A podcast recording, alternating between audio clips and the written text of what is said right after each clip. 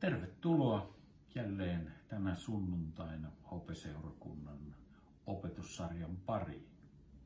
Helmikuun aikana olemme tutkineet Jeesuksen opetuksia rahasta, antamisesta ja luottamisesta. Mitä Jeesus näistä asioista oikein sanoi? Tänään on osion 4/4 vuoro, eli tämä on viimeinen kerta. Ja tällä kertaa me pysähdymme anteeksi antamisen äärelle. Sillä nimittäin anteeksi antaminen on asia, joka muuttaa ja vaikuttaa kaikilla meidän elämämme osa-alueilla, missä se saa tulla todeksi ja todellisuudeksi. Se muuttaa meitä suhteessa rahaan, työhön, opiskeluun, harrastuksiin, ajan ilmiöihin, toisiin ihmisiin. Anteeksi antamuksella on vaikutusta kaikilla meidän elämän osa-alueilla. Joten on tärkeää tänään pysähtyä tällaisen antamisen äärelle. Ja me teemme sen Jeesuksen vertauksen myötä. Ennen kuin luen tuon vertauksen, niin vähän kerron omasta hämmennyksestäni, kun luin tuota vertausta. Nimittäin lukiessa tuntuu täysin käsittämättömältä monessa mielessä ja monestakin näkökulmasta, että mitä tässä oikein niin kuin tapahtuu? Mitä täällä yritetään niin kuin sanoa? Siinä on palvelija, jolla on ihan mahdoton velka. Käsittämätöntä on se, että miten sellainen velka kuninkaan palvelijalle on edes voinut syntyä. Jos on syntynyt, niin miten tuollaisen velan voisi tuona aikana kukaan saada maksettua takaisin? Nimittäin, jos olen oikein ymmärtänyt, oli kysymys 60 miljoonan denaarin velasta. Ja ymmärtääksemme, että kuinka suuri tuo summa on, niin tuohon aikaan tavallisen työmiehen palkka oli 1 denaari. Eli 60 miljoonan vuoden palkka. No sitten täysin käsittämätöntä on myös se, että mikä ihmeen takia kuningas antaa tuon velan anteeksi? Eikö se ole anteeksi antamatonta, epäreilua, niin monia muita kohtaan? Eihän tuollaista velkaa voi antaa anteeksi. Käsittämätöntä. No, Raamatussa toisaalta annetaan ymmärtää, että joka saa paljon anteeksi, se rakastaa paljon. Tämän tiimoilta herää kysymys, että mitä tässä suuren velan anteeksi saaneessa palvelijassa mahtoi tapahtua? Tai itse asiassa, mitä hänessä ei tapahtunut, koska hän ei halunnut tai jostain syystä kyennyt antamaan anteeksi 100 denaarin velkaa kollegalleen. Aivan käsittämätöntä, että suuren velan anteeksi saatuaan hän toimittaa kanssapalvelijansa velkavankeuteen 100 denaarin tähden. No, en piinaa sinua ja meitä enempää, vaan luetaan tämä Jeesuksen kertoma vertaus, joka löytyy Matteuksen evankeliumin luvusta 18, jakeesta 23. Jeesus sanoo näin. Taivasten valtakunta on kuin kuningas, joka vaati palvelijoiltaan tilitykset. Kun hän alkoi tarkastaa niitä, hänen eteensä tuotiin palvelija, joka oli hänelle velkaa 10 000 talenttia. Miehellä ei ollut, millä maksaa, ja niin kuningas määräsi, että hänet, hänen vaimonsa ja lapsensa ja koko hänen omaisuutensa oli myytävä ja velka maksettava. Silloin palvelija heittäytyi maahan hänen eteensä ja pyysi, ole kärsivällinen, minä maksan sinulle kyllä kaiken. Kuninkaan tuli sääliksi palvelijansa ja hän päästi miehen menemään ja antoi velan anteeksi. Mutta kun palvelija meni ulos, hän tapasi toisen palvelijan, joka oli hänelle velkaa 100 denaaria. Hän kävi miehen käsiksi, kuristi häntä kurkusta ja sanoi, maksa, mitä olet velkaa. Mies heittäytyi maahan ja pyysi, ole kärsivällinen, kyllä minä maksan sinulle. Mutta toinen ei suostunut siihen. Hän meni ja toimitti työtoverinsa vankilaan, kunnes tämä maksaisi velkansa. Kun muut palvelijat näkivät, mitä tapahtui ja panivat sen pahakseen, he menivät kuninkaan luo ja kertoivat hänelle kaiken. Silloin kuningas kutsutti palvelijan luokseen ja sanoi, sinä kelvoton. Minä annoin sinulle anteeksi koko velan, kun sitä minulta pyysit. Eikö sinunkin olisi pitänyt armahtaa työtoveriasi, niin kuin minä armahdin sinua? Vihoissaan kuningas pani palvelijansa ankaraan vankeuteen, kunnes tämä maksaisi koko velan. Ymmärtänyt nyt hämmennystä ja ihmetystä. Mitä tässä oikein niin kuin tapahtuu? Annetaan anteeksi ja ei annetakaan anteeksi. Ja itse asiassa hurjemmaksi Jeesuksen opetus muuttuu, kun katsomme sen asiayhteyden, johon Jeesus tämän vertauksen kertoi. Nimittäin tämä vertaus on vastaus Pietarin kysymykseen, joka löytyy sen 18. luvun jakeesta 21. Silloin Pietari tuli Jeesuksen luo ja sanoi, Herra, jos veljeni yhä uudestaan tekee väärin minua kohtaan, niin kuinka monta kertaa minun on annettava hänelle anteeksi? Peräti 7 kertaako? Ei 7, vaan 70 kertaa 7, vastasi Jeesus. Siis kuinka monta kertaa minun on annettava anteeksi? Tai onko minun annettava anteeksi, jos toinen tekee sen tahallaan ja tarkoituksella? Ja vielä toistaa tahallaan ja tarkoituksella. Kenelle minun on annettava anteeksi? Veljelleni? Sisarelleni? Entä jollekin muulle? Onko minun annettava anteeksi? Voiko joku minulta vaatia sitä, että minun on annettava anteeksi? Nämä ovat varmaan niitä kysymyksiä, joita mieleemme nousee. No, millaisen esimerkin Jeesus antoi? Tässä opetuksessaan hän sanoi, että lain mukaan pitää antaa 7 kertaa, mutta hän alleviivaa anteeksi antamuksen syvyyttä, merkitystä ja suuruutta sanomalla ei 7 kertaa, vaan 70 kertaa 7.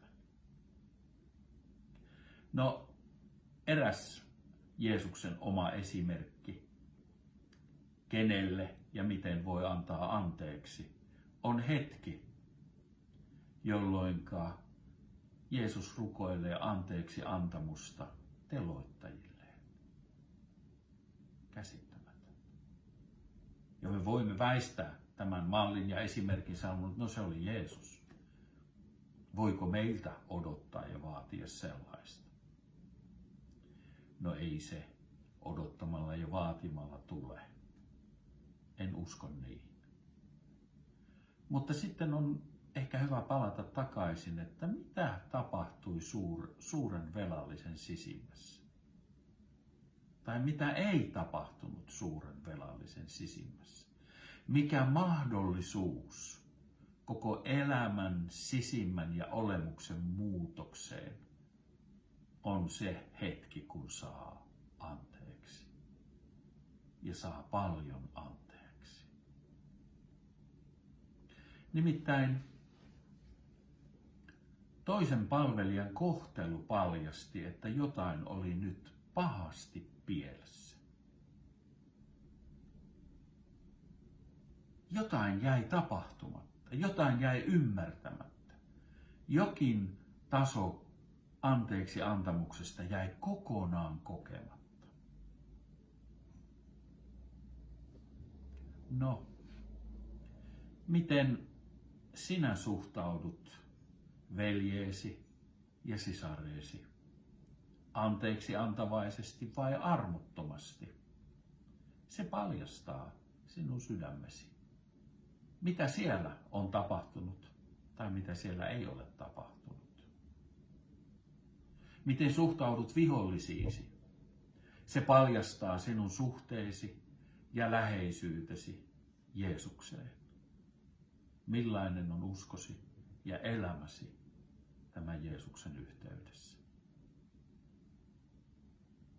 Jeesus päätti tämän vertauksen sanomalla: näin tekee minun taivaallinen isänikin teille, jos te ette kaikesta sydämestä anna kukin veljellenne anteeksi.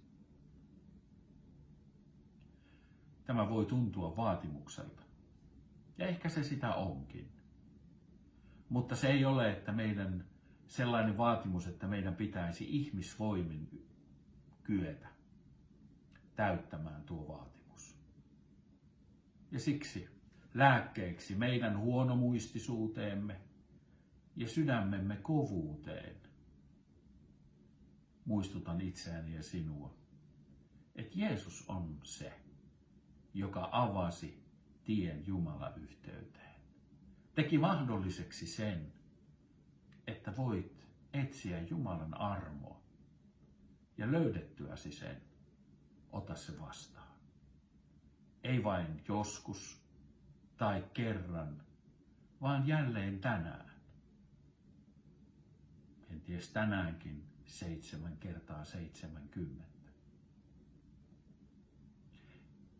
Jeesus, joka avasi tie Jumalan yhteyteen, antaa mahdollisuuden meille, että me voimme etsiä Jeesusta ja hänen rakkauttaan. Ja löydettyämme sen, voimme ottaa sen vastaan. Ei vain joskus tai kerran, vaan joka päivä. 7 kertaa 70. Alatko nyt ymmärtää, minkä mahdollisuuden Raamattu meille avaa? Kun Jeesus vertauksessaan esittää meille odotuksen tai vaatimuksen, hän on avannut meille jo tien muutokseen ja anteeksi antamuksen ytimeen, joka tekee mahdolliseksi myös meille antaa anteeksi. Jeesuksen rakkaus, Jumalan armo, on se, joka tekee sen mahdolliseksi. Sä voit kokeilla muitakin teitä tai malleja, vain todetaksesi ei toimi, joten palaa Isän Jumalan ja Jeesuksen luokse.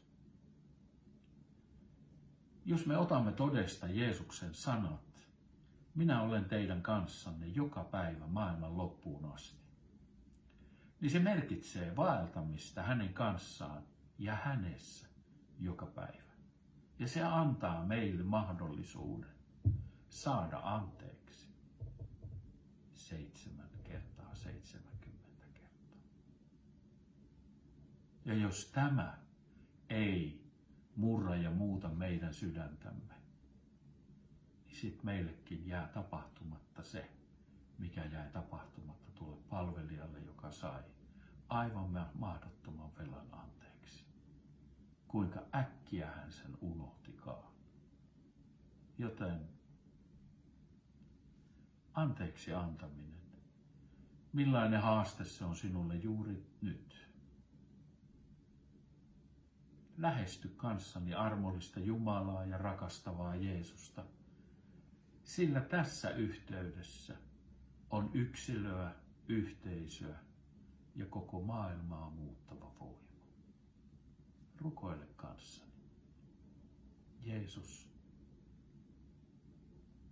kuinka usein tuntuu, että inhimillisesti on mahdotonta antaa anteeksi, jättää asiat sinun haltuusi ja sinun hoitousi, unohtaa, lakata odottamasta ja vaatimasta jonkinlaista hyvitystä. Tuntuu, että ihmisenä se on meille niin mahdotonta. Mutta Jeesus, me käännymme tänään sinun puoleesi ja pyydämme, auta meitä rakkautesi ja henkesi läsnäolon kautta muistamaan ja ymmärtämään, kuinka suuren lahjan olemme saaneet, kun olemme sinut kohdanneet. Kuinka sä olet siirtänyt meidät pimeydestä valkeuteen, yksinäisyydestä yhteyteen, hyljätystä huomaan otetuksi. Kuinka sä olet siirtänyt meidät kuolemasta elämään, vain armosi ja anteeksi antamuksesi kautta. Auta meitä tänään ottamaan vastaan jälleen kerran sinut ja vaeltamaan sinussa, jotta voisimme olla sinun anteeksi antamuksesi ja armosi välikappaleita. Auta meitä ja kiitos, että sinä toit sen toivon. Tämä ei olekaan mahdotonta sinussa ja sinun kanssasi. Kiitos siitä. Aamen. Huomenna on viimeinen päivä helmikuuta ja alkaa Alfa. Jos haluat ilmoittautua mukaan, niin Hopeseurakunta kautta Alfa. Netin kautta se onnistuu.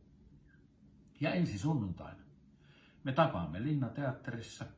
Siellä on ehtoollisjuhla. Ja tule mukaan yhteyteen ja ennen kaikkea myös yhteiselle ehtoolliselle, jossa saat leivässä ja viinissä hyvän muistutuksen siitä, että sinun velkasi on maksettu. Saat vastaan ottaa jälleen armoa ja anteeksi antamusta. Nähdään viikon kuluttua Linnateatterissa kello 15. Moi!